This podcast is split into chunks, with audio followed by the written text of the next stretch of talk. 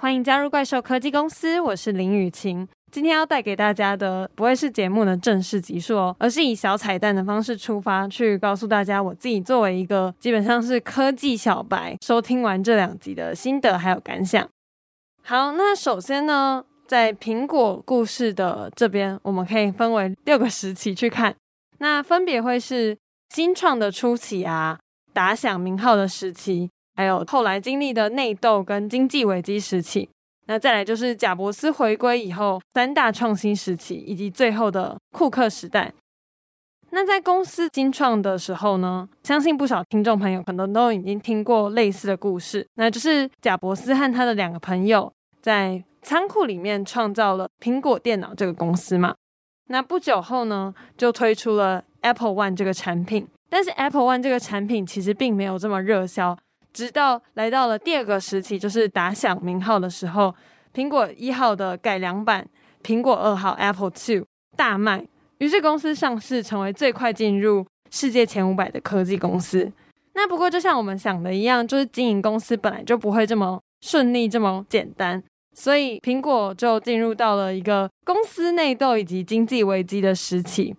那那个时候呢，就是我们都有所耳闻，贾伯斯是一个就是脾气稍微有点火爆，然后又是一个控制狂这样子的状况。所以贾伯斯当初呢，其实和公司的高层理念不合，然后又有一些内斗的状况，所以后来就离开了苹果这样子。直到贾伯斯后来重新回归，然后整顿公司，才拯救苹果脱离摇摇欲坠的经济危机这样子。因为呃，当时贾伯斯离开以后，其实苹果并没有变得更好。反而就是陷入更大的危机，所以贾伯斯后来才重新回来。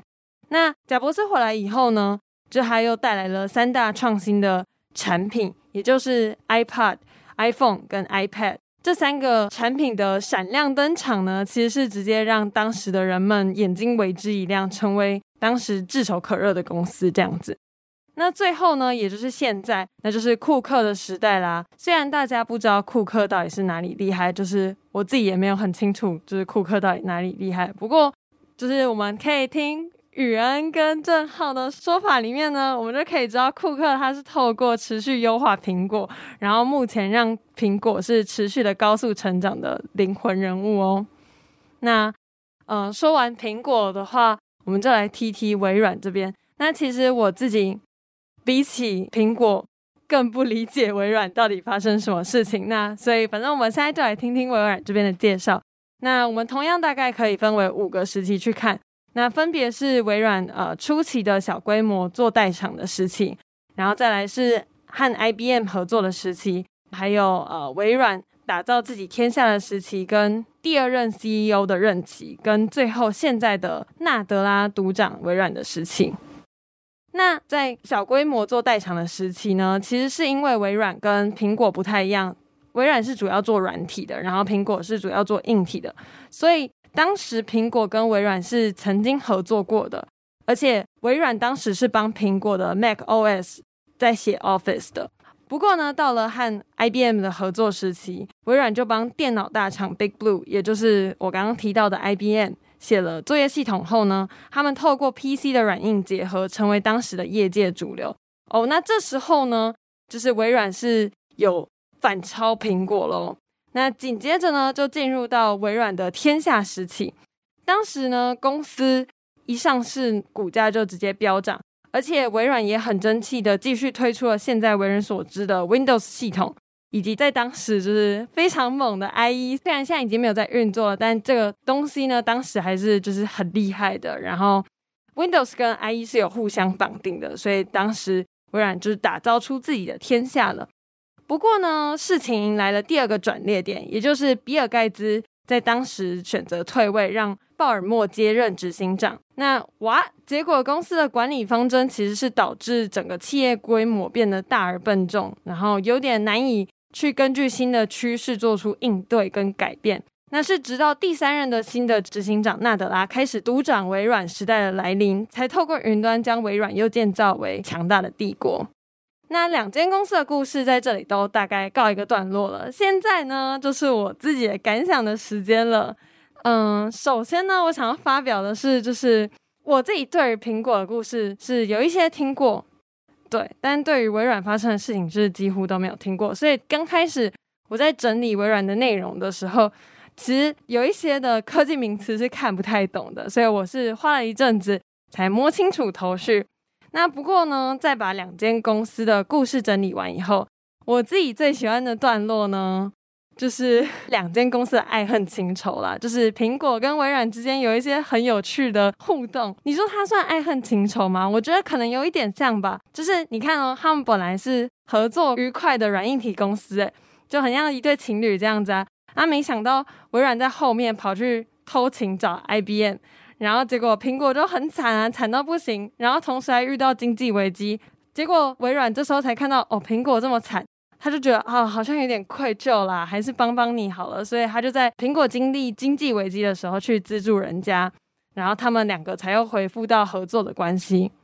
那就在苹果跟微软好像重修旧好的时候，贾伯斯就带着三大创新，成功变成全世界最下爬的公司，结果就把微软狠狠的甩在后面。大概就是这种八点档的爱恨情仇。当然，除了我自己最喜欢的八点档段落。其实听完也是有觉得相当神奇的段落，那就是微软近年来在纳德拉时代里创造了第二个微软的黄金时代。那就像我自己说的，我自己算是科技小白，就算我本来知道一些苹果草创的故事啊，就贾博士的仓库里面发生什么事情这种内容，但呃，我顶多对于苹果了解也就只会是知道他们什么时候推出新的 iPhone 啊，然后什么 Apple Watch 这种消息。那再加上我自己对于微软的产品也没有明显的偏好，我对于微软的了解本来就更少，然后我甚至根本就不知道微软现在的执行长是谁。那我自己原本对于微软的第一印象其实就是一间做 Windows 的公司，他们就是有 Word、Excel、PowerPoint 几种好用的应用程式可以使用嘛，就是这些我们可能国小、国中在电脑教室都有学过的内容。但是这么多年来，我就觉得微软好像也没有特别多的改变吗？对，就是 Windows 这几年来的更新，对我来讲都不算到特别的有感觉，就是我没有觉得特别好用，反而觉得就是可能变得更不习惯这样子。所以当我发现就是纳德拉这几年透过云端把微软那些好用的软体全部都透过微软云整合，我自己其实是觉得超酷的。就是说，你看，我们前面一直有提到苹果跟微软之间的爱恨情仇。那微软它其实也是本来很瞧不起 Mac 那些用户，然后会透过绑定的方式来让消费者就是只能透过 Windows 来使用 Office 这些系统跟软体。但是现在就是透过微软云这个方式，就等于说是奠定了跨平台装置之间的基础。那未来使用 Mac 的人都能够透过这个微软云来使用各种 Office 系统，那一方面我觉得这真的是还蛮厉害的策略，就是让呃微软的业务可以大大拓展。那另外一方面，我也是觉得很有趣，就是苹果跟微软又感觉像是那种隔空在形成一种合作的关系。接下来就可以看纳德拉是不是会重新带领微软影响第二个值得被历史记录的黄金盛世。那我觉得这对于我来讲是一个完全全新的知识，这样子。好啦，那我今天的心得呢，就是一些八点档的一些没营养的内容，还有一些我获得的新知，那就在这里告一个段落啦。那我们下次见，拜拜。